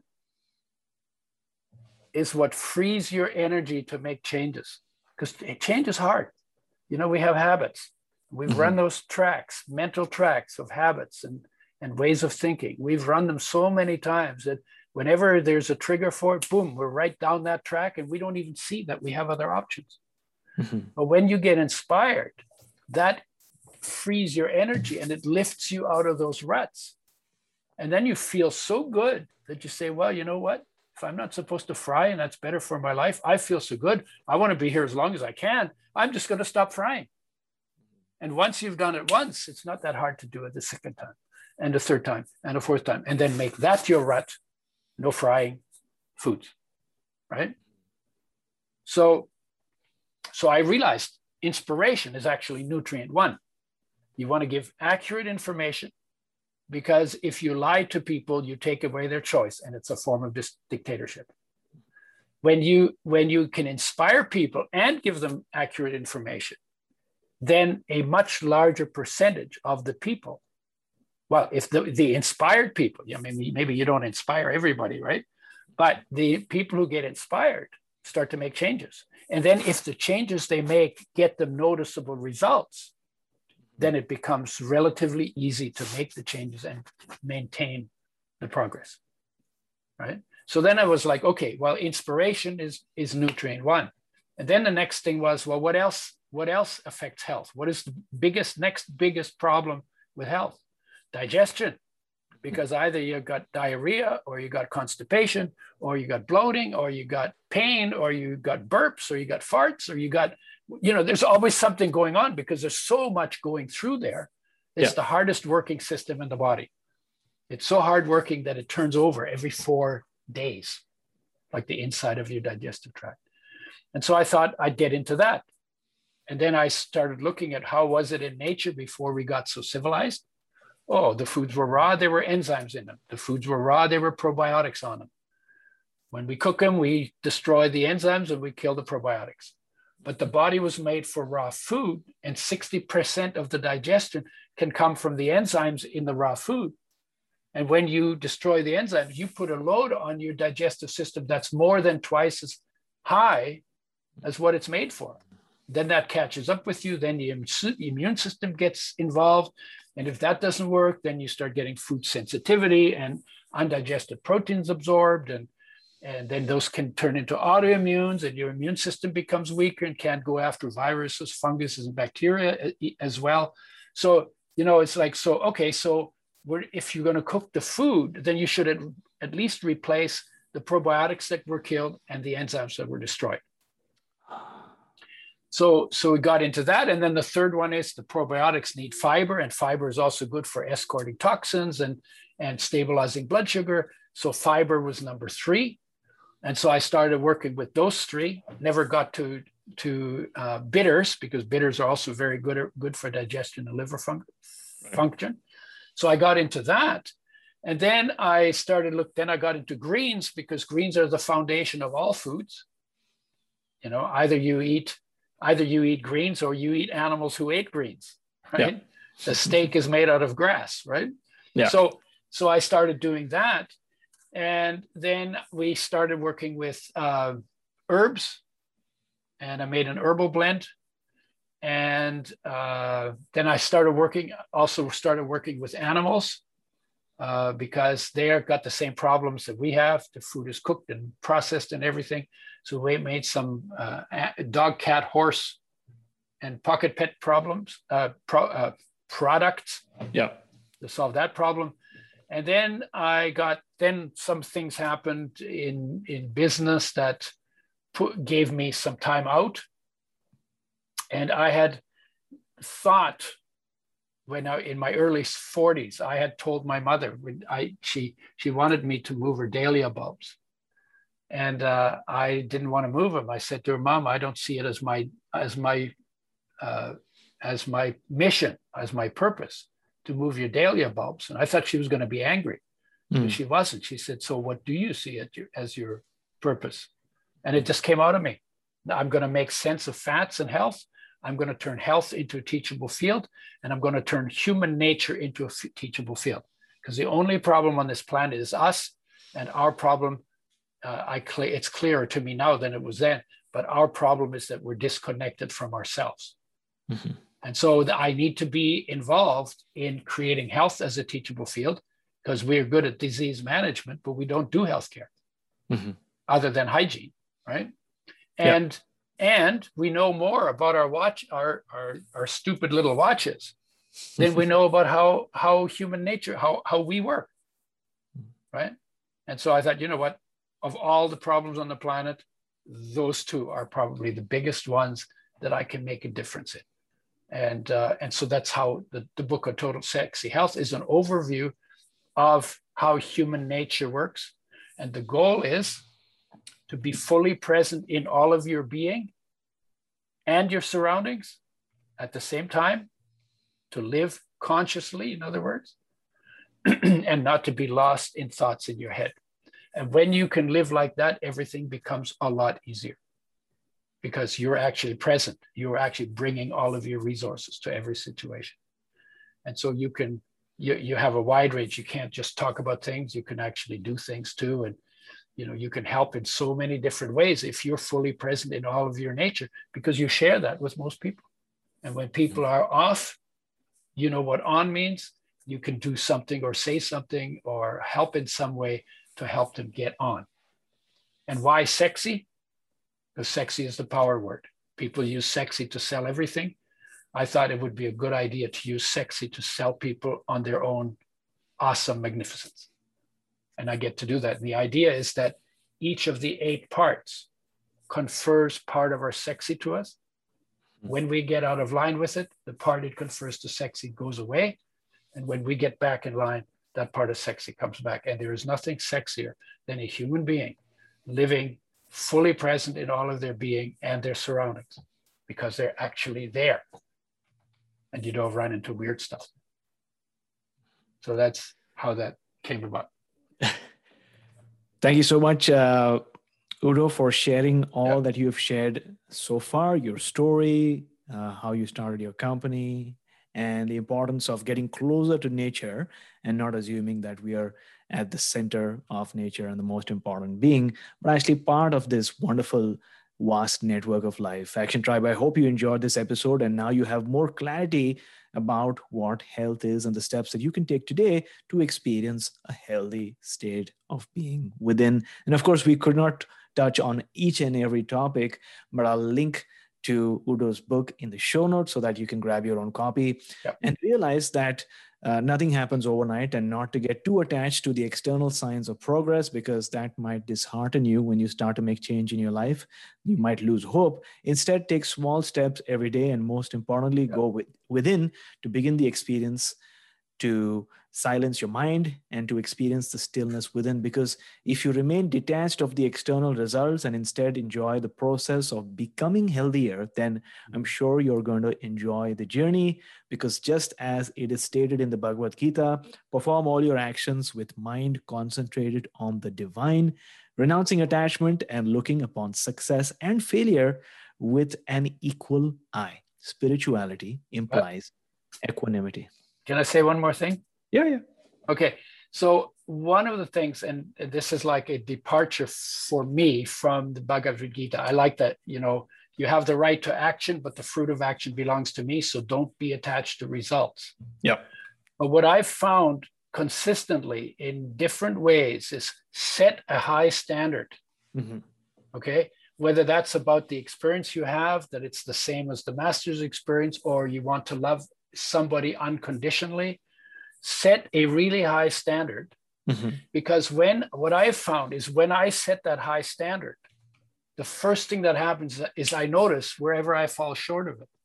Mm-hmm. And when I notice, so I one one of them was, you know, I want to love one woman unconditionally in my life because I've never done it. Yeah. So I picked the woman. I never told her because I didn't I didn't want her to take advantage of my vulnerability, right?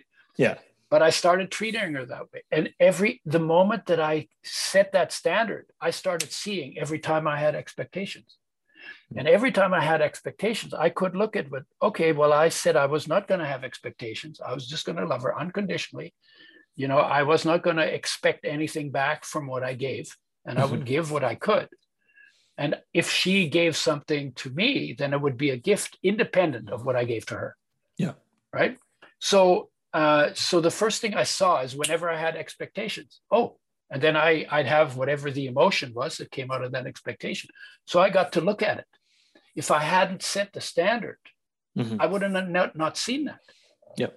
Because if you're just drifting in your life because you haven't set goals, then then you don't notice that you're that you're not that you're that you where you are on that journey. Mm-hmm. And so every time I I noticed I had an expectation and an emotion around it, then I would look at that and look at where it came from and then li- literally disconnect it and say or create in my mind what it would look like not to have an expectation in that situation and then start to practice that mm-hmm. and uh, unbelievably unbelievable the learning that came out of that so always set high standards mm-hmm. always set high standards as high as you can you know what? Be one with god. That's a good standard. And then and then and then take the steps and every time you crash and burn recognize what in you and usually in your mind or in your emotions what in you interfered with you living the godlike life. Because every human being has that in them. And we all perform at such much lower levels because we're actually discouraged from doing that. So I'm saying, you know, set that high standard in spite of what all your friends tell you, and in spite of what your culture tells you, and in spite of what is the norm in in, in the place where you live. You know, set that set that high standard because you were put on this earth with the highest standards built in. And then we lost our connection to them as we drifted out. Hmm. When you go back in, you discover it, it always requires some kind of a stillness practice. You will discover more and more of the divine magnificence that has always been in your life. That no matter what your history is, no matter what your story is, no matter what your past is, no matter what kind of crazy stuff you've thought and said and done, you know, this has never been affected by anything anywhere done by anyone, including yourself. There has never, from this perspective, there has never ever been anything wrong with you, with anybody, whether you're in jail or you're in a mental hospital or you're you're the head of a nation or you're you're a you know you're the CEO of a company or you're the lowest of the low in the company. That magnificence is built into every human being both both genders, all races, all everything, right? All countries, all geographies, all nations, all religions, you know. But this is not any of those things. This is beyond that. This is your raw personal being that is absolutely one with your creator and with the whole universe. And to experience that is, oh yeah, we live in heaven on earth.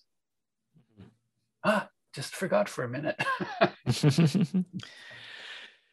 So, based on what you've shared today, what you've uh, explained today, what is it one book that you'd like to recommend for our listeners? Oh, God, the book. My first one that got me interested in spiritual was The Prophet, Khalil mm-hmm. Gibran's Prophet. And, uh, but you know, it's not the book as much I mean, there are lots of good books. I've read probably 4,500 books. I don't know how many. Mm-hmm. There are lots. There's, uh, if you're spiritually minded, I think, or science and spirituality minded, it's always, it's a nice combination. If you, uh, they're not at odds. They just have different, they play different parts. Uh, what's his name? I have to look up his name here. Uh, uh, the, the, the, Joe Dispenza. Joseph, okay. Joe Dispenza, yeah, some of the things he does are very cool. But some of the Buddhist uh, Vipassana has some mm-hmm. good books. Uh, the red letter edition of the New Testament is is has some very cool wisdom. even says there, you know, what you've done to one of the least of these, you have done that you have done to me. That means I'm in everybody. I mean, he said it. He said it out loud, right? Yeah. It's not like he's perfect and you're really screwed up. You know, he never said that. None of the masters ever said that. What I can do, you you can do, and you can do even more than I.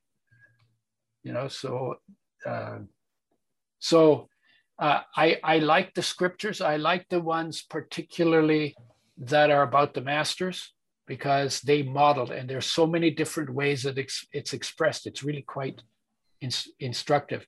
And then the rest of the time, do things, try things. Mm-hmm. You know, think for yourself. You know, don't don't don't try to become adapted to a culture that is self-destructing. You know, and they all are because we're living on on a planet that we are self well we're we're destructing the planet whether it's mm-hmm. politics we're talking about or or um, uh, uh, the natural system we're talking about or religions we're talking about or health we're talking about you know we have a lot of self-destructive things going on. And what we need to do is find the place from which everything works. And that's always a place inside in the heart in life energy in awareness. Awesome yeah. thanks for that book recommendation action tribe if you want to get this book and you want to start listening to this book you want to start reading this book um, then know that as a listener of our show you get a audible credit because audible is an amazing company and they've got a plethora they've got a library of hundreds of thousands of books that you can download on your phone. And as a listener, you get a free credit. So if you want to download The Prophet by Khalil Gibran, go to my7chakras.com forward slash free book, my7chakras.com forward slash free book. You get one credit and you get to support us uh, by choosing this link to get your free book on Audible. So, uh, Udo, thank you so much yeah. for coming on our show. It's so wonderful yeah. to connect with you and know that you are based in Vancouver. Yeah, yeah. Uh, in the same Go city. Go for tea. yeah, absolutely, absolutely. I get a, I get a, I get a matcha turmeric. Yeah, I love latte I love made with almond milk. Oh, where do where do you go? Ah. Uh, it's uh, on Granville, Granville Island. I'll take you there. Way if you uh, let me know. Hundred percent, hundred percent. Okay. And uh, before you go, tell us one thing that you're grateful for, and how can all of our listeners find out more about you? What am I grateful for? Yeah. Uh, you got a week? yes, yes. what am I not grateful for? I honestly, I'm grateful for the war I was born in. Hmm. Can you imagine? I might be grateful for a few other things too. I'm grateful hmm. for the pesticide poisoning that rubbed my nose in self-responsible healthcare. I'm I'm grateful for the marriage that broke up because it it really focused me. That's again, you have a standard you, and you blow the standard. All that's telling you is something is something needs to be learned here and those mm-hmm. are almost they're almost self-made lessons. But mm-hmm. in, honestly what, what are you talking about? I'm breath body you know nature sunshine water you know it's like a bed you know socks you know. Yeah honestly is there's there isn't much that i'm not grateful for. Even how stupid people are in terms of the way they make bad foods mm-hmm. because it gives me a chance to shine you know even that i mean everything that's going on you know the, the people who are talking about war and all the crazy things they're doing you know what? They give you a chance to shine. You can yeah. do you, you so instead of saying oh god i'm a victim of that no no no no no no. This should be this this is an, an invitation to create something that is more effective and that is more beautiful and it is more human and is more kind and more loving and more peaceful than what's what's happening from 200,000 years of, of the human race drifting and drifting and drifting and not paying attention and not setting standards. Mm-hmm. You know. And how can our listeners uh, get to know about you? How can they get to? Oh, okay. Uh, the, the products I talked about are on udoschoice.com, U-D-O-S choice.com. Mm-hmm. Uh, I have some courses and some educational material on udoerasmus.com or the Udo, T H E U D O.com. and I'm on Facebook and I'm on Instagram and I have a YouTube channel and I'm not hard to find. I I do quite a bit of we do quite a bit of posting and and uh, you know this is part of making a difference. You know, making the big splash for good and you know for all the lockdown never slowed down the internet. So yeah, yeah, yeah. yeah, and I try and I try to not to make judgments. Just you know, I am come not to judge but to love. And uh, to find that place in ourselves that's super good. That's honestly best advice i ever got. I am come not to judge but to love. And take it personally. Take it personally. You are not come to judge but to love. Action try. that's a standard again right? What when you then you find yourself judging. Oh no i guess I, I need to change that. So again it's, it's always about high standards but high standards that and they're all accessible. They're all attainable for every human being. So, Action Tribe, if you are on your phone or if you're watching this on YouTube, whichever platform you're on, take a screenshot of this episode and make sure you tag both of us on Instagram. Uh, you can find Udo on Instagram as well and at my seven chakras. But take a screenshot, tag us so that we can share this with our community. And all of you know, my website is my7chakras.com. If you have any feedback, observation, comments, or if you'd like to connect for any reason because you like the show, then reach out to me at aj at my7chakras.com, aj at my7chakras.com, and let us connect and go to you know another step in our relationship. So udo thank you so much for joining me on today's so, show talking to us about all these amazing uh, topics that will help us get closer to that peak state of health and wellness and taking us one step closer to a human yeah. revolution. Yeah just remember just remember you're the amplifier. I have a message but you're the amplifier. Without the without you as the amplifier i'd be talking to myself in the bathroom mirror Thank you. you know, so so it's very important what you do. I don't know how many people follow you and how it gets around, but it's super important to to amplify good messages. You know, because dis, discontent people amplify discontent messages. content people have to amplify content messages faster than discontent people amplify discontent Yes, yes, absolutely. Otherwise, you know, other, otherwise, guess where we're headed. So yeah, yeah. it's time to step up. Time to step up. Yeah. Thank you for listening to My Seven Chakras at my7chakras.com. That is my S E V E N chakras.com.